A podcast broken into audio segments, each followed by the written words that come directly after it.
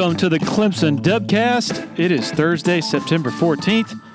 We are T minus two days from the visit by Florida Atlantic, T minus nine days from the visit from another team from Florida. Not that we're looking ahead. Well, we kind of are. Sorry. I think everybody is. But regardless of which team from Florida, we're going to have you covered at TigerIllustrated.com. The best coverage of Clemson football and recruiting anywhere. My good friends Blake Smith and Brooke Archenhold have been part of the podcast since the beginning, way back in August of 2018. They have an accomplished team of personal injury attorneys at Parham Smith and Archenhold, based in Greenville. They are Clemson people, and their skillful attorneys have decades of experience in complicated litigation matters, taking a special interest in medical malpractice, nursing home abuse and neglect, car accident cases that have left the individuals involved in serious trouble. For a free consultation at Parham Smith and Archenhold, call 864 990 4581 or online at parhamlaw.com. That's P A R H A M law.com. When you're ready for a complete renovation in your home or business, open the door to more with Harris Home and Harris Commercial. Their local experienced team will totally transform any room space from beautiful floor coverings to construction to finished details. Harris handles every step of your renovation process, whether it's a kitchen or living room or an industrial or educational setting, like some of the positively stunning work they've done at Clemson University. Go to discoverharris.com and experience a total renovation transformation from Harris Home and Harris Commercial. Celero Communications, formerly known as Tandem Payment, is a full service integrated electronic payments provider powered by leading edge technology. Celero provides a wide array of merchant solutions, simplified payments. They make onboarding, taking payments, maintaining risk management and compliance, and getting support quick and easy. At Celero, they're all about helping you achieve sustainable growth as a business. Taking payments isn't the only thing your business needs. With Celero's you can manage inventory, sell products and services via social media, schedule staff, track sales, get reports, and much, much more. Find out more about Celero at celerocommerce.com. That's C E L E R O commerce.com. All right, this dude brings back memories of when I was young and a lot more clueless than I am now. I'm still pretty clueless, but a lot more back in the early 2000s, working for the Augusta Chronicle, covering Georgia, and a true sensation that came along wearing the number 47 jersey early in the Mark Richt era. David Pollack is still a sensation, as you're going to hear right here. Great stuff. Enjoy.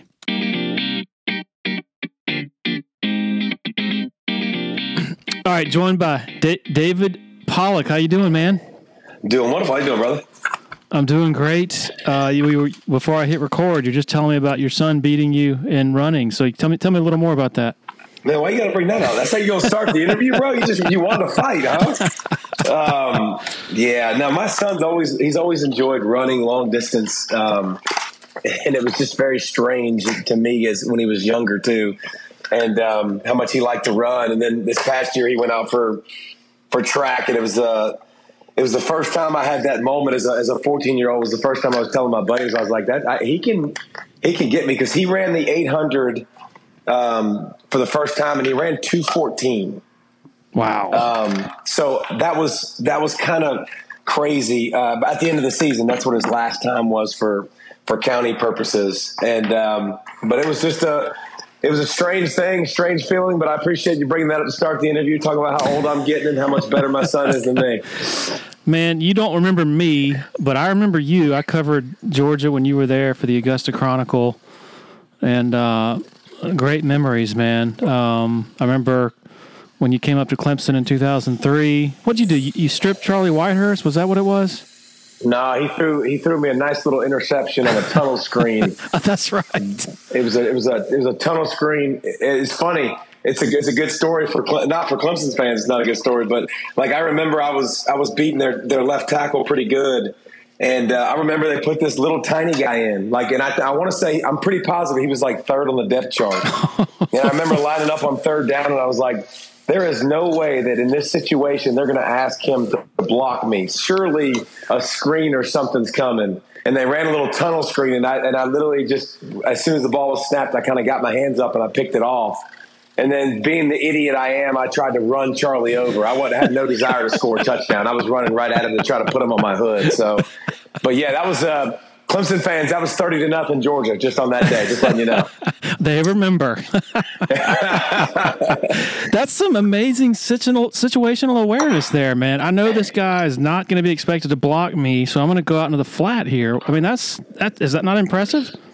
Uh, I mean, it's just you know, you get to after you play football for all those years, you start to get a, a little bit of a thought process. I, I will say this: after coaching kids now from six years old, growing up, um, now coaching high school football, I, I, would say that's the one thing that I probably missed. Uh, misdiagnosed the most about myself is you can talk about athleticism and you can talk about all the different parts of being a great athlete some people can process information really fast on the go, and some people can't. And you can't teach that element of it. Um, but it's a huge part of athleticism that that I think is vastly underrated when you start thinking about it because you just it's just people that can really do that on the fly and think and think in the game situations and all that stuff goes into man all that stuff goes into being a great athlete. I mean there's so much that goes into what you see in these guys on you know Saturdays or Sundays or vice versa the three things I remember from that game in 2003 hot as anything. Oh, it was hot. Oh, yeah, it was hot. Noon game, just sweltering.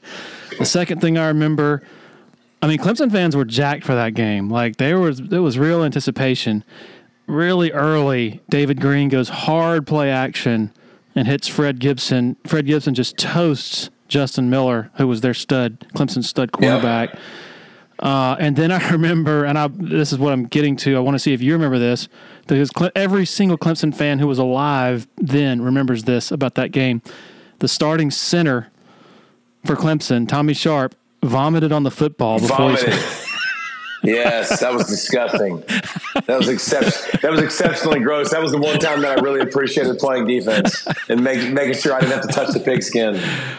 So were you on were you on the line at that point? Like, uh, did you see it? Oh, I saw it for sure, a hundred thousand percent. You were yeah, on you the field. I don't remember if I was on the field or not, I, I, but I vividly remember that moment. I can promise you that. I, I, can't remember if I was on the field or not, but we were all like gagging, gag reflexes. So good, David. All right, this is a tribute to you, I think, and the and the professionalism that you carried yourself with, the respect that you earned uh, at ESPN you know how crazy fans are. Um, it's just tribalism. You know, like they they're every fan base is convinced that every media, every talking head is out to get them. Uh, that they only bash their team. And when you were let go, unfortunately, um, during the off season, the the the the vastly common sentiment was, "What in the world?" And I'm talking about Clemson fans here.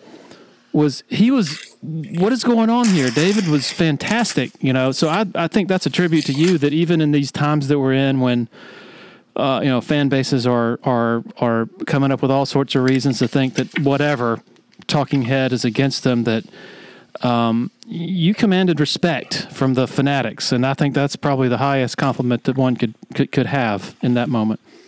No, that is that is a great compliment. Um, you know, listen, it's a it's an interesting business, and and I think if you're not if you're doing it right, I think you probably have a lot of people that are going to disagree with you. You know, because if you're making bold statements and you're saying that so and so can't, I mean, I mean, think about it. Like I, I, uh, I was very clear. I would say I think it was about two and a half years ago now.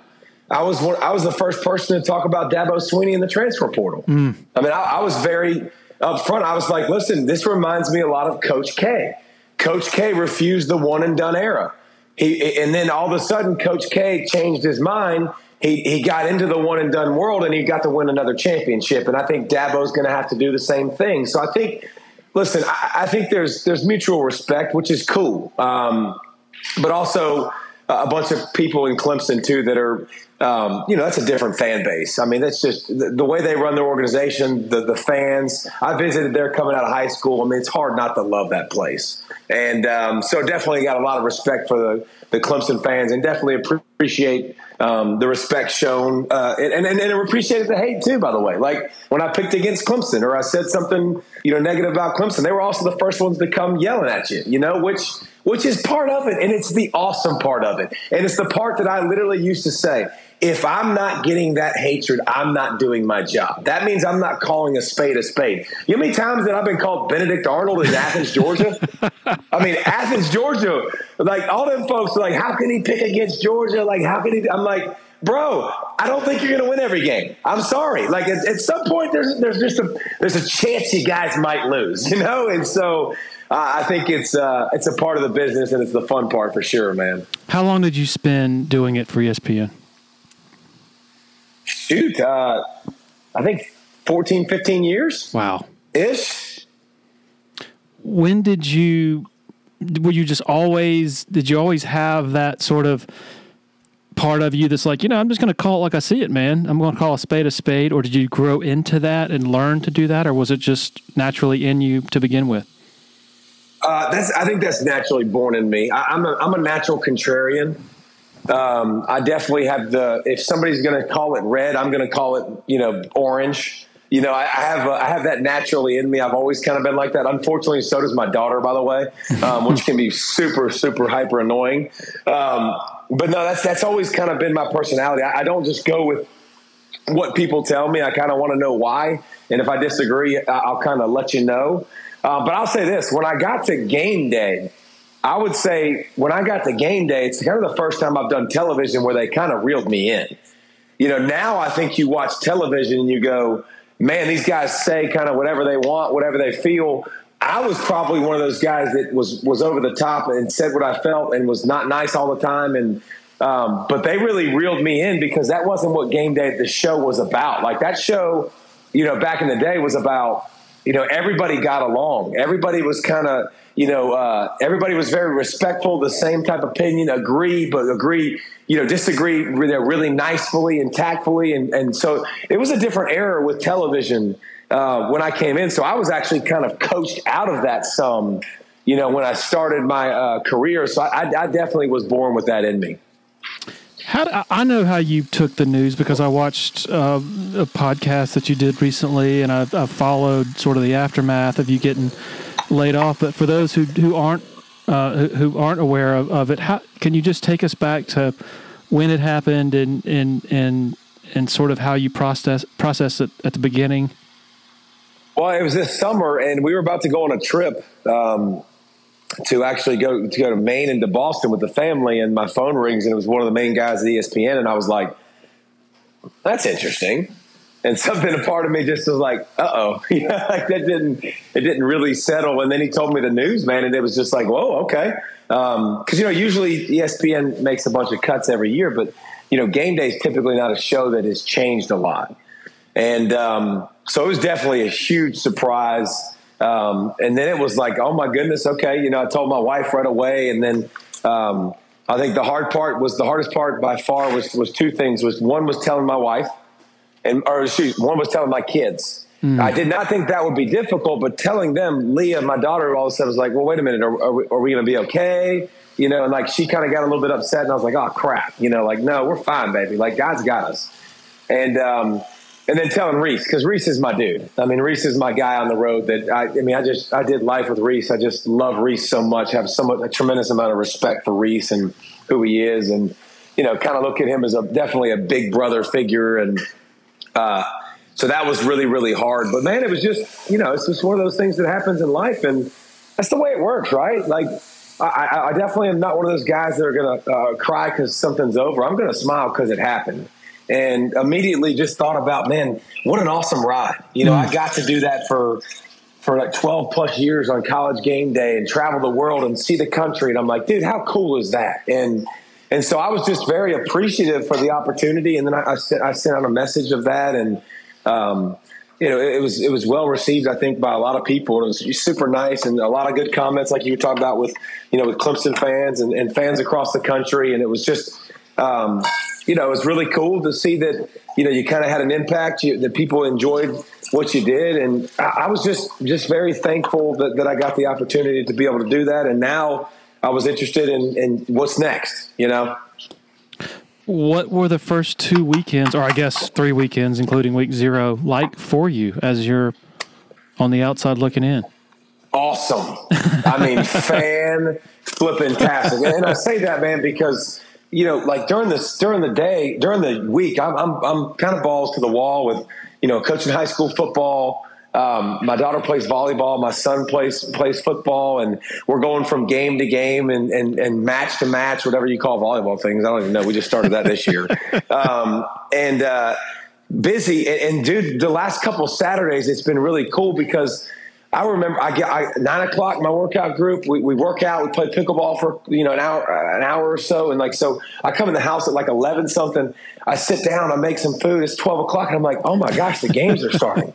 like it, I have nothing to do. This is amazing. Like I'm going to sit here on my fat rear end and do absolutely nothing. Like I think it was um, man, it was just super awesome. You know, just to to feel that. And, and now I understand why my buddies every year during the season they're like, just can't wait till football season gets here, and I can't wait till Saturday gets here. Well, I was traveling, you know, I was always working and gone and doing this, and now I get it. Now I see why y'all love Saturdays so much. And um, you know, the first Saturday, my son and daughter were like, "Hey, I want to go to the Georgia game." Boom, we scooted down the road. We went to the Georgia game. Um, you know, starting to play a little bit of golf on Saturdays now with with my son. Like, hey, start some new traditions, do some new different things, and uh, so it's been it's been fan flipping tastic. How old are your kids? My son is 15, and my daughter is uh, 13. Gotcha. It's it's funny. Uh, coincidentally, this morning, Jeff Scott, or maybe maybe last night. Anyway, the former head coach South Florida, you know, a former assistant coach at oh, Clemson. Yeah. Oh yeah, he's living in Clemson now uh, with his family, and he's not working. And there were some pretty rampant rumors back in January when when Garrett Riley uh, came aboard at Clemson that Jeff Scott was also coming aboard, and so Jeff had a little tongue in cheek um, tweet uh, and he had a video. Well, first of all, he said the rumors are true. I think I'm, I think I'm remembering this right. I am in fact, I have in fact returned to Clemson to coach, and it has a video of him coaching his daughter's uh, soccer youth soccer team. That's and, amazing. And just watching it, I got a little weepy because I'm like, man, I remember my daughter's on that same field, doing that same thing, playing that same sport, and the fact that Jeff gets to experience that and is choosing to experience that. I mean, you're not choose, you know, you didn't choose your path uh, recently, but the fact that both of you are getting to experience that, I think, is uh, really uh, precious, precious times. You know, uh, being around your children at, at, this at whatever ages. Yours are much older than his, but but still amazing. Oh, it's, it's unbelievable. Um, you know, I, I don't uh, I, I, don't take it for granted. I mean, I, you know, listen, my job was really awesome and I, and I appreciated my job and I loved what I was doing and I would still be doing it if I wouldn't have gotten, you know, let go. But here's the thing, like there's beauty in everything. And, and in every situation, like God's teaching us something. He's going to show us something and reveal us something. But I was gone a couple days a week for 17 weeks in a row. So you can slice it however you want to. I mean, the bottom line is I was gone. You know, I wasn't gone in the out of season at all, but like I'm, I'm at every volleyball match for my baby girl. I'm at I'm coaching coaching her eighth grade basketball team. You know, this year. I'm at all of my son's stuff. I'm gonna be at all of their stuff. So there's definitely some some beauty in that. There's some beauty in slowing down and um, you know being at home and being in a routine. I, I, thoroughly enjoy too. Like not leaving every weekend. You know, I know I'm gonna be at home, and this is simple, but I'm like a foodaholic. By the way, like I am a I'm a psycho on my diet. Like it would, this would be a whole nother podcast. Like I eat the same meal every single day. Like I am so very disciplined in what I do and being home every single day really allows me to get all of my, what I want to get in my, my food, my workouts, my walking, like my, my, my regimen. Um, I thoroughly enjoy, and now I get to kind of get that set. So more time with my bride, more time with my babies. I got four more years with both of my babies in the house and then you know then my son's gone. And then my daughter's got one year after that. So i mean just this season for to be able to push a reset and really reevaluate like what do you want to do when you grow up? Like, yeah. what do you want to be? What's important to you? Like it's, it's been an awesome process. The art i call it the art of the possible lately. Like what do you want to be? What do you want to do? What's next? What what what is going to get you out of bed and go dude i want to do that. That makes me excited. That makes me happy. Um, so those are conversations, man, and things that have been swirling around, and conversations that I've had that have been awesome. All right, you got to tell me about the diet. Well, I, again, this is going to be boring as crap to probably most people, but like I eat the same food every single day, and I'm boring, but I know what I I know what I want from a macro standpoint, and so like every morning I have an egg, three quarters carton of egg whites uh, and 80 grams of oats. That's my that's my breakfast, and that's going to be in the 10 to 1 o'clock window. Um, and then my second meal is going to be the same thing every day. It's going to be blueberries. It's going to be Greek yogurt, you know, plain Greek yogurt without any sugar. And then I'm going to have uh, Skinny Pop, my Skinny Pop popcorn. Skinny Pop is probably the most amazing popcorn in the history of the world. like I need an endorsement from Skinny Pop because it's that kind of good. Um, and so, and that's my second meal. And then my third meal is a big meal at night, and that's where my wife is going to cook, and we'll have, you know, shrimp, chicken, steak, you know, something to that capacity, and then I'll have some rice with it, or um, a, a carb with it, and some fruit and some vegetables. So that's it's the same thing every single day. It's it's it's very repeatable. Can you take me through your process during the week back when you were when, when you were uh, working for ESPN and traveling for 17 weeks? It's not just leaving Thursday or whenever. You're also having to do a lot of homework during the week. Can you take me t- through that the, the typical routine for you? Yeah, and if, if, you want to be good, you got to study, right? Yep. Like if you want to be good, you want to know, you know, what you're talking about. I don't want to read. I was not a big fan of reading people's articles and taking their word for it. Mm-hmm. Um, so I put a lot of time in, into watching tape and watching games, and um, and that. And by the way, that also requires you know Saturday, and that requires you know some Sunday and Monday. You know, usually I put my kids to bed, and my my wife would go to sleep, and I'd stay up till two or three in the morning watching all the games. So I'm caught up. So I'm ready to know what I want to discuss the next week. So, you know, you're, you're, you're, chasing your kids around, you're making the most of it, but a lot of times it ends up being where I was burning the, the end of the night, the burning the midnight oil, right? Like I was staying up later than I needed to to make sure that I got everything in. And um, now I watch it. And, and by the way, I still can't turn my brain off. Like I don't, I don't watch football games like a fan. I just don't. I don't have that ability in me. Like I'm watching personnel groupings, I'm watching defense, I'm watching the chess match. I just I just always have. I love that part, the component of the game. Um, so I'm still watching, but I just don't have to get in the weeds as much. You know, I don't have to know everything about every conference and everybody who what's going on all over the place and and be ready to talk about it. So I just get to be a fan and follow what I want to follow, and um, which is still the main things in college football. You know, I'm tuned into uh, every every big game every weekend because it's just it's fun to watch. Were you watching? Did you have like? Were you able to access a special type of all twenty two when you were doing your homework? Oh yeah. Okay. Oh yeah we got an app where we can watch. Every, I can I can click on any game the past three or four years and any specific matchups and go to that team and watch certain guys. And so really you go, you know, if you're studying a team, you really want to get a, a feel for what they've been the last two or three weeks if you really want to know what they are. Um, so a lot of times if you're watching something, you're going to go watch the last two or three games or you know, if, if, and here's this is in the weeds again. So if somebody's LSU and Alabama's playing, and you're going to see that, and you want to see that matchup again, you go back to the last year's matchup and you watch strategically how they covered each other. You know, uh, what plays worked, what plays didn't work. How would you attack? Okay, I think they'll come back to this this year. So now you fast forward. Okay, uh, who have they played this year with a similar type system? Okay, now let's watch that game. Because listen, when I made picks, I wanted to be right. Like I don't, I, I'm not standing up there. There's a lot of people that don't care. Like they don't care about their picks, right, wrong, and different. That's fine if I'm making a pick and I'm putting my name on it, I want to be right, bro. And so that kind of goes to my nature of that. So I probably did a lot of crap I didn't need to do. If I was if I was picking a game, I don't care who it was. Like I wanted to go back and watch. I, I will never forget watching Jackson State a couple years ago. We were picking the game. I watched a couple of Jackson State games. You know, like I just I, I wanted to know what I was seeing. You could have melded in with Jackson State. No, because I would have known. Right. I'm just saying. A lot of people say, "Yeah, I'm gonna, I'm gonna sit that one out. I'm just gonna flip a coin." Yeah, and you can, and you can, but your name's on that coin. That's right. You know I'm saying, like, I just that's that was something that I, I always, you know, I wanted to watch something and try to figure out something first. What was the hardest part of that job, other than just being away, the technical parts of it, having the earpiece and people talking in your ear, being on camera? did it take like what was the most difficult thing for you to sort of master as you got really really good at it? Uh, I, I wouldn't say any of it was difficult. You know, like my role on game day was, you know, I was a bullpen guy. So I think, you know, coming in, you know, you've got a lot of energy and you want to get your energy out. Like you're, you're excited to see the crowd for the first time and feel it, and everybody else has kind of already felt it.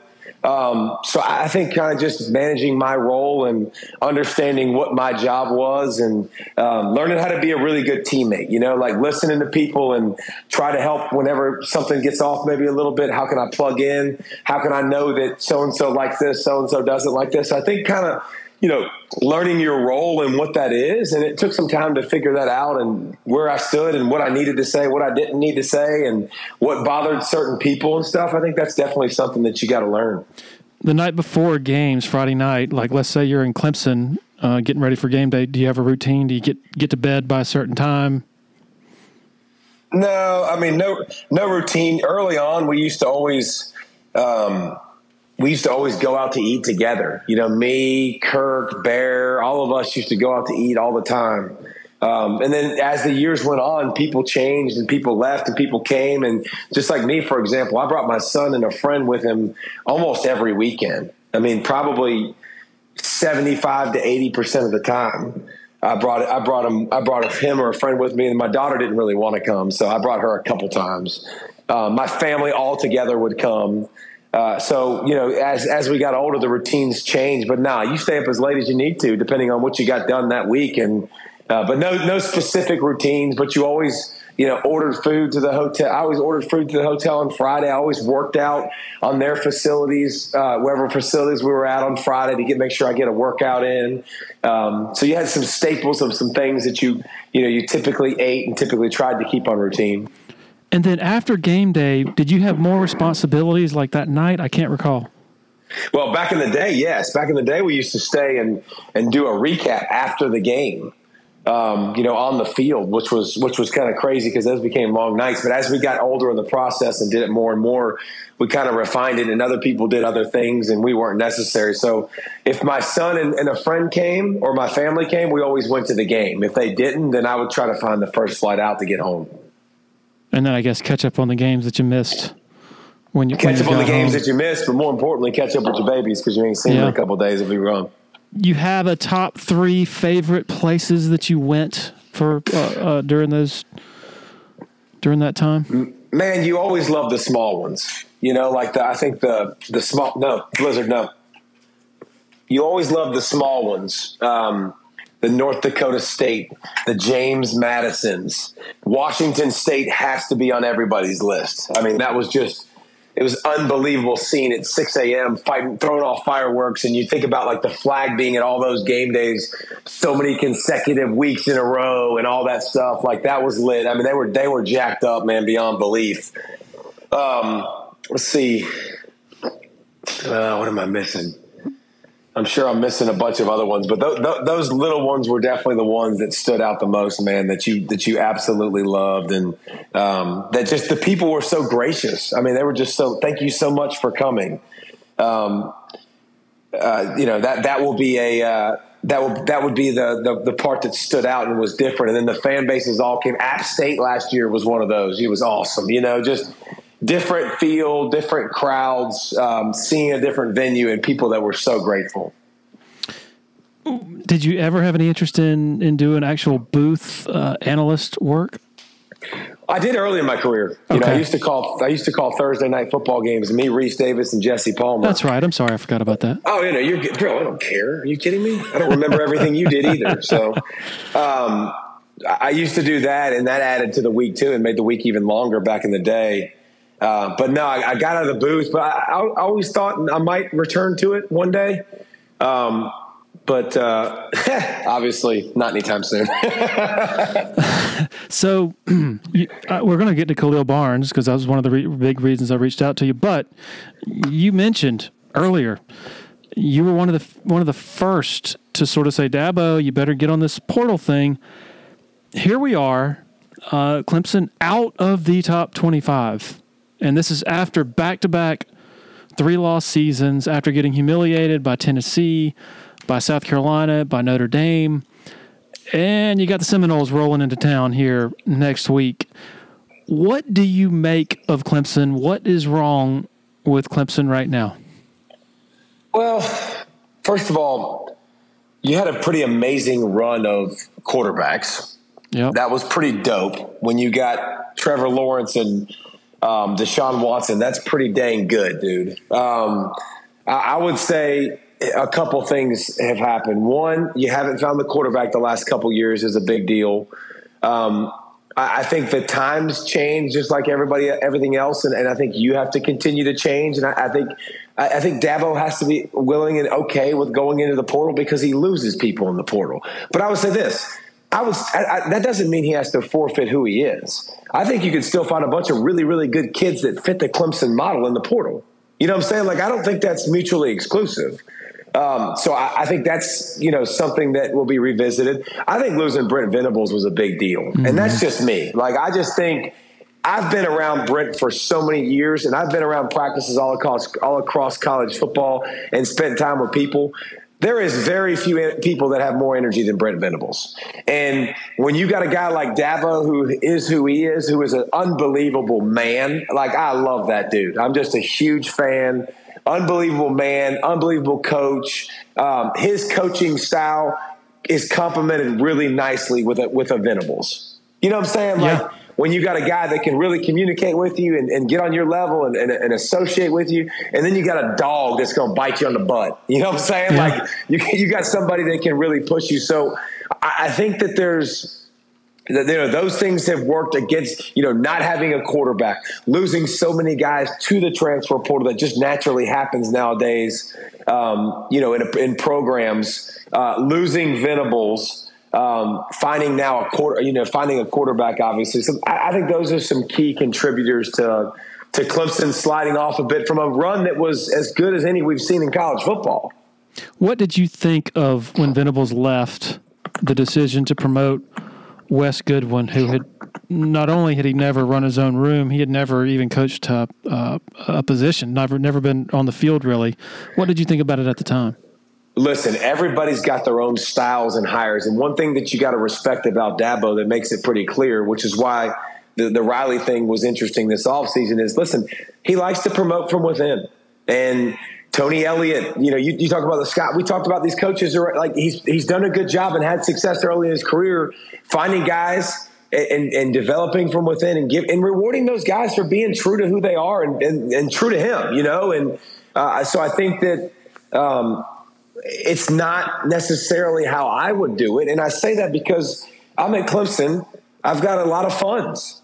I mean, I, am a successful program. I'm, I'm killing it. Like, I, I, might say that, hey, who, who's one of the best DCs in college football that's young, that can come in, learn our culture, be a part of our culture, join us in what we're doing, and and and still help us accomplish these things, but not lose who we are. You know what I'm saying? Like, I think it's it's a big deal who Dabo Swinney is and how he runs his program and what he's going to do with those kids. Like it's an awesome, awesome deal and it's special and it's unique. And I think you can still keep that without. Um, I don't think you have to always promote from within, but listen, Dabo's done an incredible job resurrecting Clemson, and it's hard to argue with a lot of things he's done because a lot of it has worked out to, to his benefit and to and to Clemson fans who's got two rings because of it. Ben Boulware, who you definitely remember, um, told me, I guess, a year or so ago that when he played here, that the thing that terrified, the most terrifying sight of his life was seeing, was looking to the sideline after he made a mistake. And, and seeing the white foam in the corner of Brent's. yeah, listen, dude. Hey, having people that have those roles so Dabo doesn't have to do that and be that is important, man. Like it, every coach has a different style and how they lead and who they are. Like Brent is who he is, and that sucker is high energy. You know, you've seen the get back coach for years at Clemson. You see the frothing at the mouth. Like that's who he is. And by the way, I will guarantee you this 4,000%. You will not find a good coach in America that doesn't agree with this. Every coach, every player in an organization takes the temperament of who they are surrounded by. You embrace and you, Jon Fabris at, at Georgia was yeah. high energy like a mug. I mean, all over the place, crazy, ADD, yelling, screaming at me. I'm high energy like a mug. Like it was like a daggum lighter fluid, you know, just spraying it on there. And coaches that have that ability to bring that energy every day, a player feels like you're cheating them if you don't. It's it's it's an amazing amazing thing. You you will absolutely take on the persona of your coach. And that's what I'm sort of I want to get to get get at. I guess is you said Venables doing that meant that Dabo did didn't really have to. I think a question that Clemson fans right now are legitimately asking it, does does the current defensive coordinator and staff are they do they have the same command? Do they have the, put the same fear of God in the players? And is Dabo as a result, if he's having to stretch himself to do it, is it stretching him too thin? Are those fair questions to you? Uh, sure. I, I, mean, if you're telling me, uh, if you're asking me about the offensive coordinator, he's been there for two games. No, no, no. Defense. So, I'm sorry, defensive coordinator, Wes Goodwin. Yeah, I mean, yeah. So bringing in a new guy. Um, I mean, I'll, I'll say this from a defensive standpoint you know, watching a, a, talented front seven last year, an uber, uber talented front seven, they weren't as disruptive as they should have been. Right. And, and, and that's just calling a spade a spade. I, I mean, I thought that group underperformed a lot. Like, and I, I'm not that, that group this year is a talented front seven. They should be really, really good. The secondary this year, I think, is, is improved from last year. So, you know, if it stays on pace for what it is, of course it's underperforming. Um, you know, offensively, you know, watching, you know, week one versus Duke completely out of sync. Um, I, I, don't see the playmakers that used to be at Clemson either. I, I mean, I just remember the, the playmakers palooza outside you know, with Higgins and company and and and uh, Dagum Sammy Watkins and Nuk Hopkins. Like it, it was wide receiver you. Yeah, like, you just like oh, who's that freak, Dabo? Like the next freak, the next freak, the next freak. You know, like just a lot of them. And who's that guy? Ben, you you haven't found that guy either. So. I think it's a combination of not having the quarterback and, you know, changes and all this stuff that a, great coach, um, you know, is going to have to answer these questions and, and, try to find a way to continue to figure them out. Do you think they can hang with Florida State next week?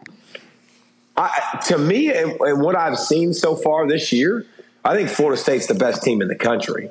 And, and that's just, that's my opinion. That's how I feel. And my wife tells me all the time, feelings are never wrong. So uh, apparently I'm right. Um, but no, I mean, I, I think, uh, I think it's going to be really, really tough. I think Jordan Travis is is is really good.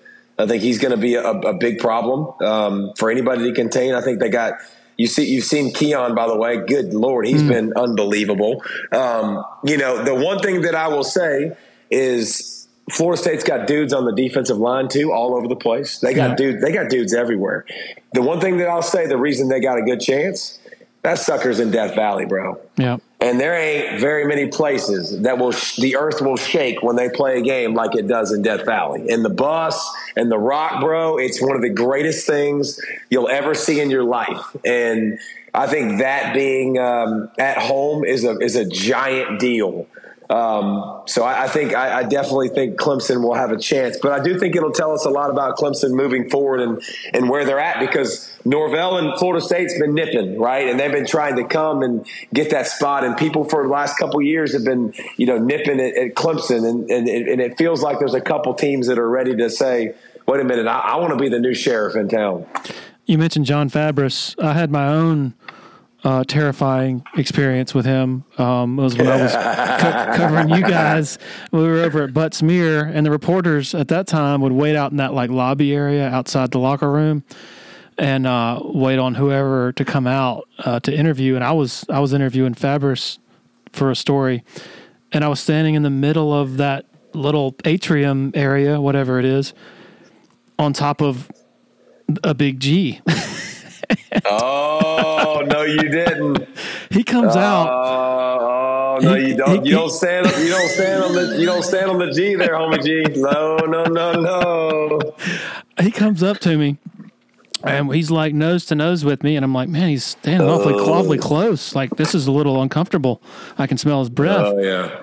And he's not saying anything. He's just sort of like look, looking like he wants to wring my neck. And I'm like, is everything okay? And he goes, the G. And I said, the what? And he said, you're standing on the G. and he, I thought he was going to kill me. yep, I bet you, I bet you got off that G though, didn't you? I yes, in about 1.5 seconds. How, how far back with Dabo do you go? What, how, how what kind of a relationship do you have with him? Well, I, I played against him. He was an assistant coach at uh, at Clemson at that time back in 02 and 03 when we played against each other. And then obviously when I started covering, um, you know, college football, I started to have interactions with Dabo, you know, right away. And um, one of the few coaches that I actually uh, do have a good relationship with in college football. And, you know, we had him on our Family Goals podcast not too long ago. And he's, because uh, he's right in line with, with what I am and who I am. So I go back with Dabo a long way, brother. You said one of the few coaches you have good relationships with. What do you mean? Uh, I don't talk to a lot of coaches. I, I don't. Um, I, have always tried to. Uh, I've tried to keep an arm's distance from coaches, and I and I say that because i have never been real interested. I've never wanted to to have to. Uh, I've never wanted to have to change my thought pattern or what I say because I have a relationship mm. with a mm. coach. So I've always done a pretty good job of, of staying away from getting coaches' numbers, staying away from talking to coaches. I, I did not text. I very rarely ever speak to coaches, college football coaches, you know, via phone calls or via text message. I, I tried to make sure that I kept that at an arm's length so I could say what I felt, and even if that was something that people didn't necessarily care for. That's so interesting because the normal routine for getting ready for a game, whether it's Herbstreit or or the or the uh, play-by-play guy or whoever, is to talk to the coach the day before the game, right? Yeah. Yes, sir. And uh, I, I mean, I, I that's pretty advanced on your part to be able to say, you know what, I want to be able to have my opinion and it and it be totally independent and not worry about getting some angry phone call the next day from that well, head coach. And here's here's what I'll say to that. So I called games for a number of years and I sat in those meetings. What I quickly realized, and this is this is this is at least 15 years ago now. Um, so what I realized was, you know, going back to those to those Thursday night games was 90% of the time these dudes are just telling me what I want to hear.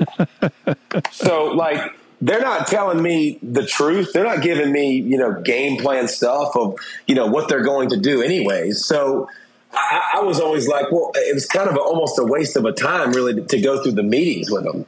Um, but I definitely, yeah, I definitely uh, chose a, a long time ago not to to forfeit that right to get information, which which a lot of times I didn't know about stuff that was going on, but I didn't really necessarily care about that side of it upstate folks, and particularly Clemson area folks, there's a great tradition that's been going on recently in Westminster the Music on Main free music festival in downtown Westminster. I can vouch for it, having played there and also attended on several occasions. It's put on by the Westminster Music Center, a nonprofit organization with the mission of promoting the joy of live music in the community. This Saturday, nationally known country rock musician Cruz Contreras opening local act Matt Phillips. Classic car show starts at 3, concert starts at 5. They'll have you out of there in time to get back home and watch kickoff at 8 o'clock. More info, go to westminstermusiccenter.org. Upstate foodies, want to take a moment to talk to you about our favorite taco spot, Willie Taco. Five locations across the upstate. This award winning team has been serving up fresh taco fusion for a solid decade now. The chefs at Willie Taco utilize the freshest, most creative, and sometimes unexpected ingredients in their kitchens. Come see why Southern Living, Garden and Gun, and Food and Wine magazine are raving about Willie Taco and their signature offerings, such as their Southern Tide, crispy avocado, Nashville hot chicken tacos, literally flavors you will not find anywhere else, folks. And don't forget about the cocktails super fresh margaritas, ice cold cerveza, and over 80 tequilas served up daily from behind the bar. So don't wait, folks. Your Willie Taco Familia is ready to serve you up their twist on funky fresh fusion. It's the Willie way. Want to share a quick word about Founders Federal Credit Union? If you've been to a sporting event in Clemson, you've probably heard about Founders already.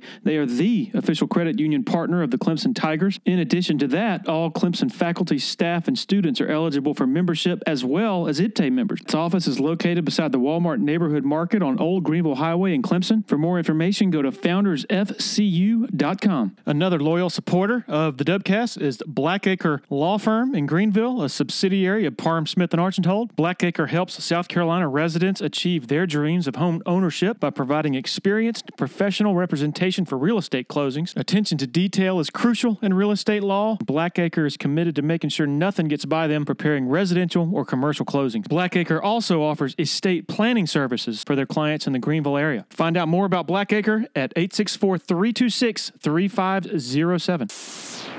I think you said on a recent podcast that as you're sort of evaluating what you're going to do, that if you did get into coaching, that Georgia and Clemson would be two places, two, two, I guess the two places you would you would consider. Like I, that was really interesting, and I think a lot of Clemson fans were interested in that. And so, can you maybe give some some insight into that? I'm not sure that's how it went. Um, Okay.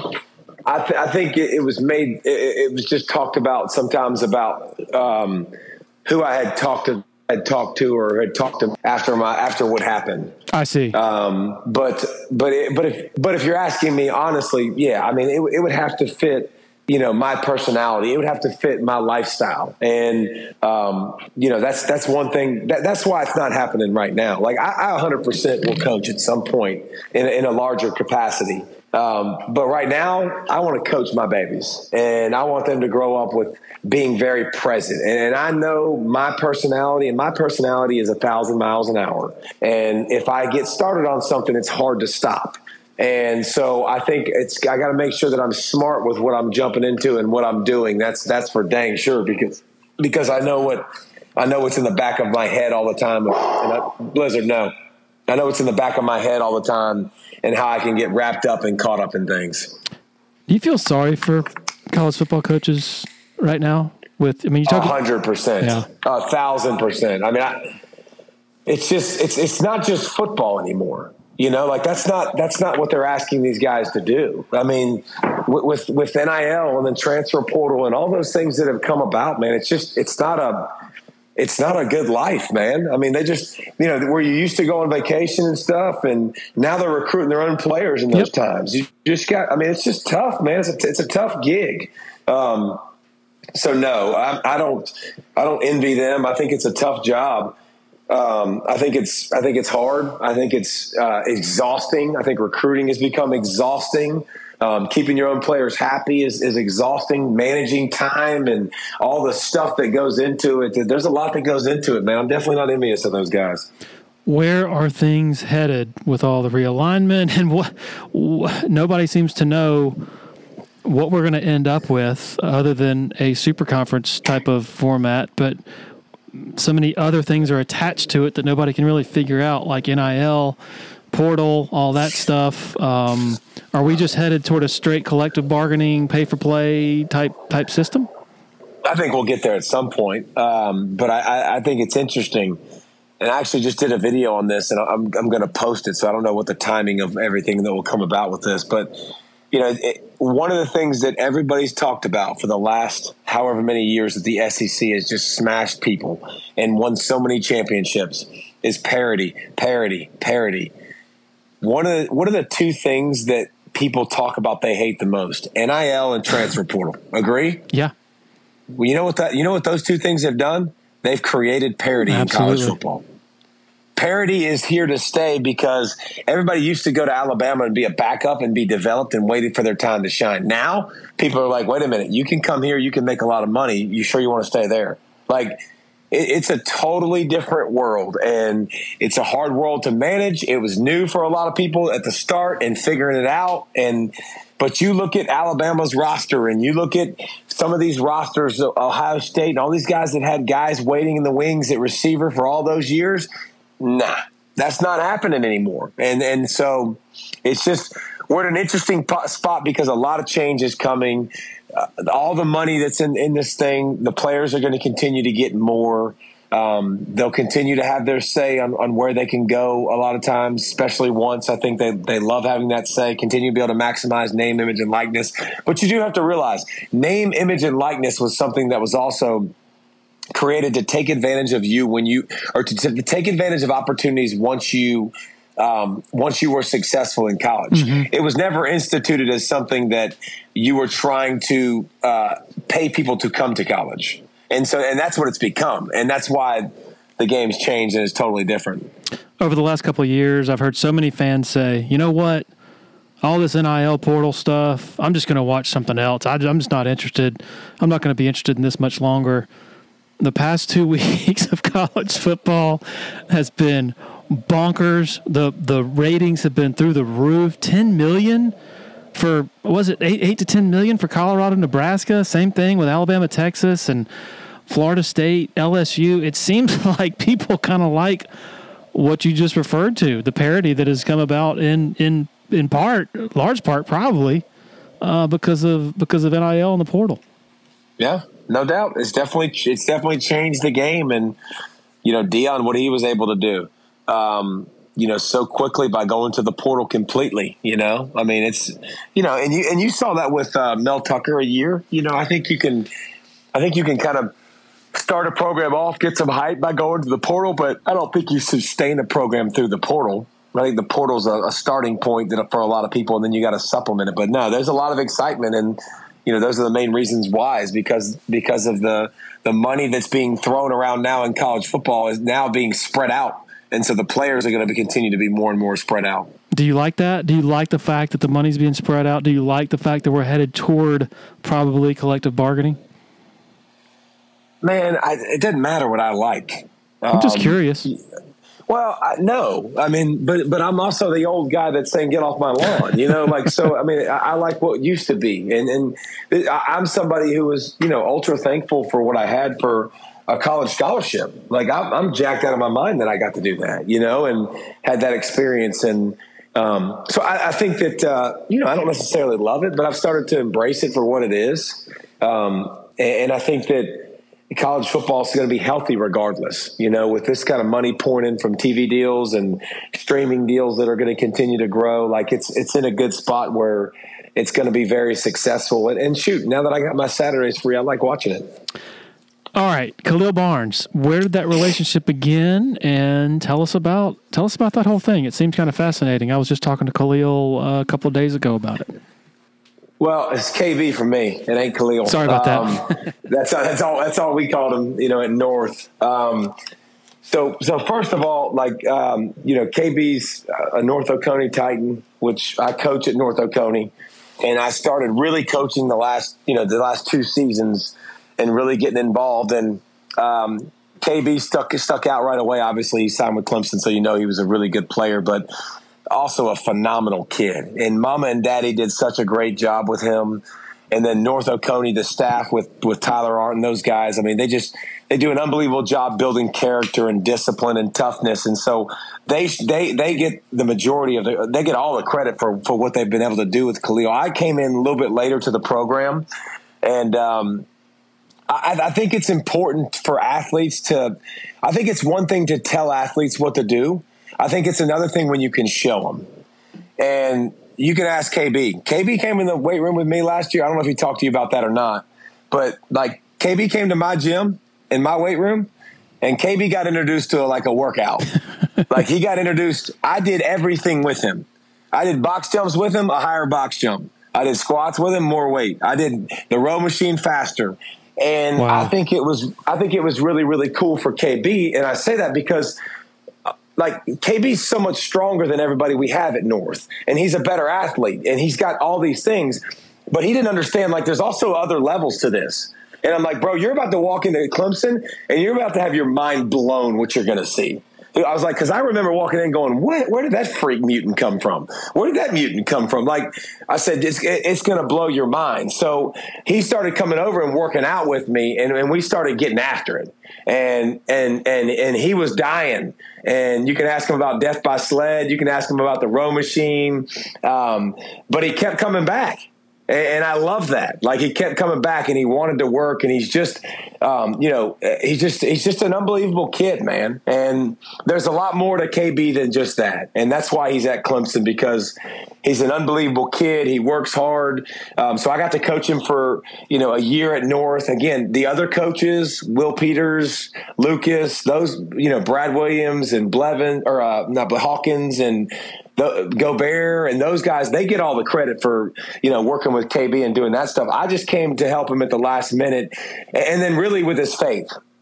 You know, I really wanted to challenge him with his faith because KB would, would would definitely talk about his faith and was open about his faith and and then, you know, curse words would come out. And I and I'd be like, "All right, so do do we do we live our faith all the time or just when we want to?"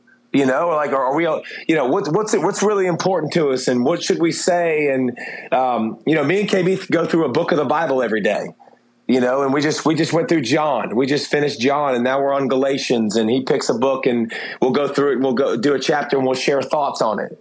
Um, so we talk a lot. Like we we talk almost every day. Now listen, we're not every day. We'll we'll miss a few days here and there, and um, but the majority of the time, just bouncing back back and forth ideas. And you know, if you're going to take away anything, it's really more that than anything else. It's like helping him grow as a, as a person and stretch him and spiritually and just love on him and lean on him and, and challenge him a little bit and not be afraid to challenge him and, and, and push him a little harder. And so this gym is at your house? Oh yeah. Oh, I got everything, bro. I got a, I got an indoor basketball court. I got an indoor weight room that will blow your mind. Like you can you can do anything you want to do in it. Let's back up. You said you you you or the high school you, you coach at the high school, but when you were working for ESPN, I'm assuming that you wouldn't be at the actual games. You would just coach during the week. Well, so here's here's how that would work. We have we had we didn't have the greatest of schedule. Um, so what I would try to do is so say when when we went to game day, App State, I stayed Friday. I coached. I got to I got to App State at like three o'clock in the morning. I drove to wow. App State. When we were at Clemson, I, I drove I drove through the night after the game. Drove to Clemson. We were at Georgia twice, you know, two or three times over the last couple years. Um, so anywhere that was really close, I would I would drive back and forth to make sure that I got to come to the game. Then I would miss some, but when it got to be playoff times and it really mattered, I would just I, I would get a, uh, a flight out after the game and fly to wherever I was at for game day. Wow, what do you remember about uh, KB's recruitment? I know you know commitment to Wake Forest and all that. I didn't know what your recollections were uh, about that whole uh, process. Well, I, I, remember when he said when he started getting recruited by you know Notre Dame and Oklahoma, and and, and it started to to open up more. I, will be honest, I, I, didn't know a lot about the recruiting world because I'm kind of new to the high school coaching world. Um, I knew what was inside KB's chest. I knew how hard he works. I know how smart he is. Uh, I know much how he cares about football. Um, so I knew he'd be a really, really good player. I just I didn't know athletically how how you stack up. I knew he was the best we had. Um, that wasn't any doubt, and he could cover you know just about anybody we played, and we asked him to. Um, so I knew it was a, a, slower process. He didn't get all the big names he wanted right from Jump Street, which he had to kind of keep pushing and earn, which is which is always a good thing. What was it about Clemson that ended up making them the choice? I think uh, I think exactly why me and KB are texting you know, going through books of the Bible right now. I think it's he wanted to go to a place like Clemson that um, was going to push him not just you know not just on the field but off the field. And uh, he's been telling me about some of the speakers that they have come in and, and what they're going through and what they talk about and how the coaches are. And he just he loves the atmosphere. And I think that that's you know if you're going to talk about culture. Um, you know, like I, I, have a family goals podcast, like I told you about. Like I've had one high school or I've had one college football coach come on and talk about culture and, and, and Jesus and family goals. Who do you think that was? Huh.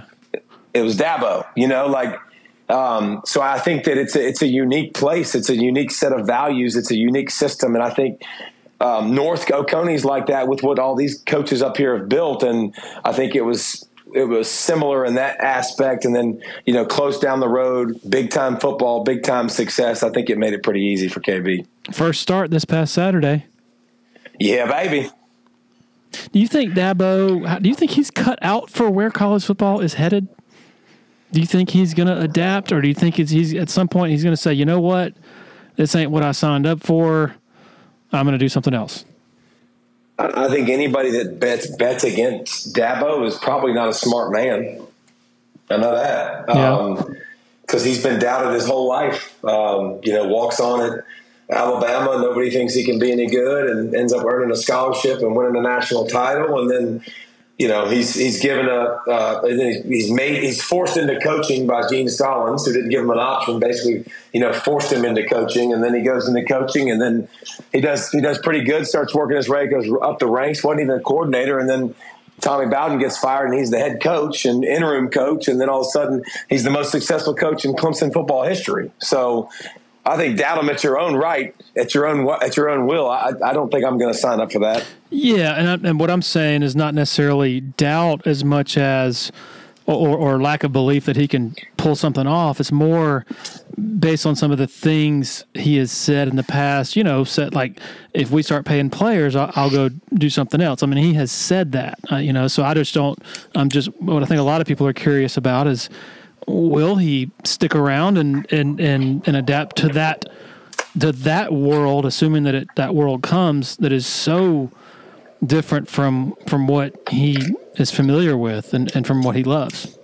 Well, p- players are getting paid now, right? So I mean that's that's a part of college football now. So and he's still there. Yeah, um, he's still coaching. I think um, I think a lot of us. I, I, don't know, man. I think a lot of us might not like systems and might not like things, but if you're if you're if you still get accomplished what you want to get accomplished out of it, which I think Dabo's mission to pour into kids and change people's lives and help them become great adults, like I, I think he's without coaching, you know, you don't have that opportunity as much, mm-hmm. and so I think that. Um, I hope he. I sure hope he sticks around. I sure hope he does because he's an also example of uh, how to live your life. And um, I tell you what, my, my son's a, a, senior in high school or a freshman in high school, excuse me, and he's a big kid. He's a gifted athlete. Like it, would be hard to tell Dabo no.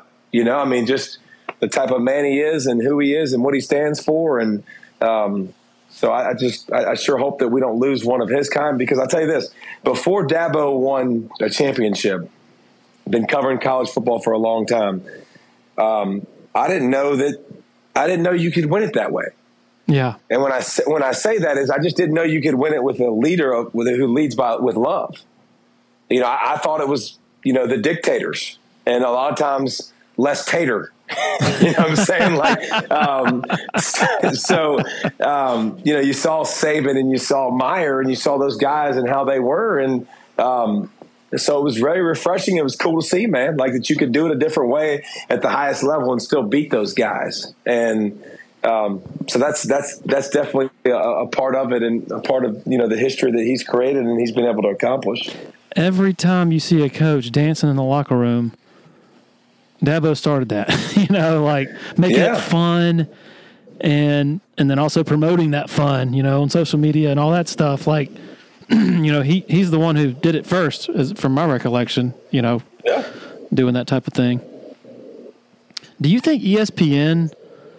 What do you see as the future for for ESPN? I'm just curious, like it, it, things are not good, obviously, you know, um, and with the cord cutting and all that stuff that is causing all this.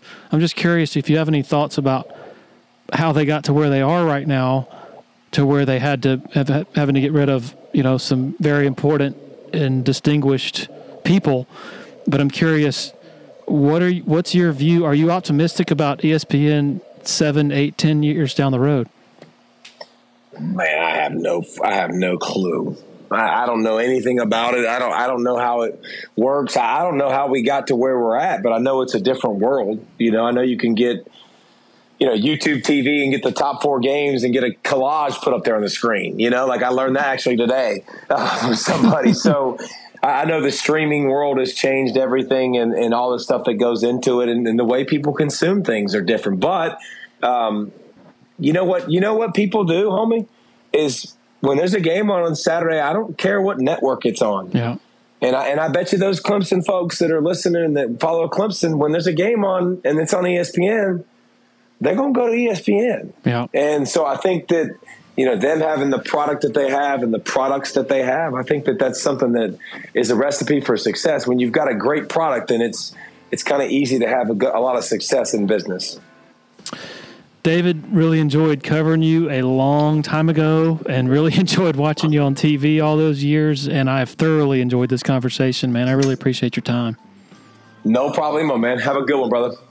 Man, you know what makes college football great? Always has is the personalities involved. Whether we're talking Steve Spurrier, the late Mike Leach, or right now Coach Prime. Also, a part of that fabric or the voices sort of on the periphery, those personalities. David Pollack is a part of that. And this dude needs to be back in college football in one form or another. Best of luck to him as he sort of charts his path, figures it all out. But man, that guy truly unique. And I really enjoyed that conversation. Appreciate the support of our sponsors for helping make this happen. And last but certainly not least, thanks to every one of you for taking the time to listen. Really appreciate it. Cheers.